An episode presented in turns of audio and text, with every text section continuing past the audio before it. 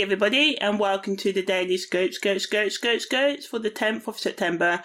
So the Sun makes a parallel to Mercury, which came in on the 8th of September and leaves around the 14th of September. Mars also makes a biquintile to Saturn that came in on the 8th, strongest today the 10th, and leaving about the 12th of September the moon enters cancer at 5.55 a.m today so if you want to know more about the moon in cancer um, check out the playlist but ultimately it can just make us more nurturing, negatively more moody. Also, there's a balsamic moon phase as well. So if you want to know more about that, check out the playlist, and that starts at 11:34 p.m. as well. So the sun's parallel to Mercury promotes sort of effective decision making and boosts self-expression and confidence. On the negative end, it can make us more restless and be overcritical. So kind of like doubling yesterday's energy of um, Mars's um, sort of like sister to Uranus and um, Mercury sesquiquadrate to the moon's north node as well. So just watch out for that. Also, Mars's um, biquintile to Saturn can make us more determined, disciplined, and help us, you know, develop or keep on our strong sort of like work sort of ethic and work hard. So good um, energy to face challenges head on. It helps us to be more resilient and productive despite life's challenges as well. But it can lead to us being inflexible and stubborn as well, making it difficult to adapt to change or consider alternative, you know, perspectives and ways of doing things as well. As I said, the balsamic moon encourages us to let go of what no longer serves us and reflect on our past experiences.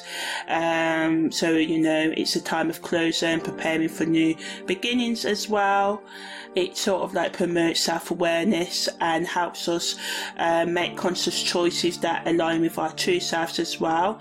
Um, Mars's biquintile to Saturn also wants us to, you know, just focus ourselves and just, you know, it's a good energy to use for projects that you've been putting off as well, and also to prioritize um, self awareness and understanding and care, and also taking time out to recharge and rejuvenate yourself mentally as well. Do not, because sometimes with Saturn we can overwork ourselves, so it's important to you know take some time out as well and try and remain open-minded to new possibilities as well so content creators can talk about um, you know all sort of intellectual content how we can improve our emotional and intellectual communication discussing fascinating scientific and technological and intellectual discoveries and research as well and talking about how we can become more disciplined and work hard and sharing sort of stories of people that have kept on going despite all odds,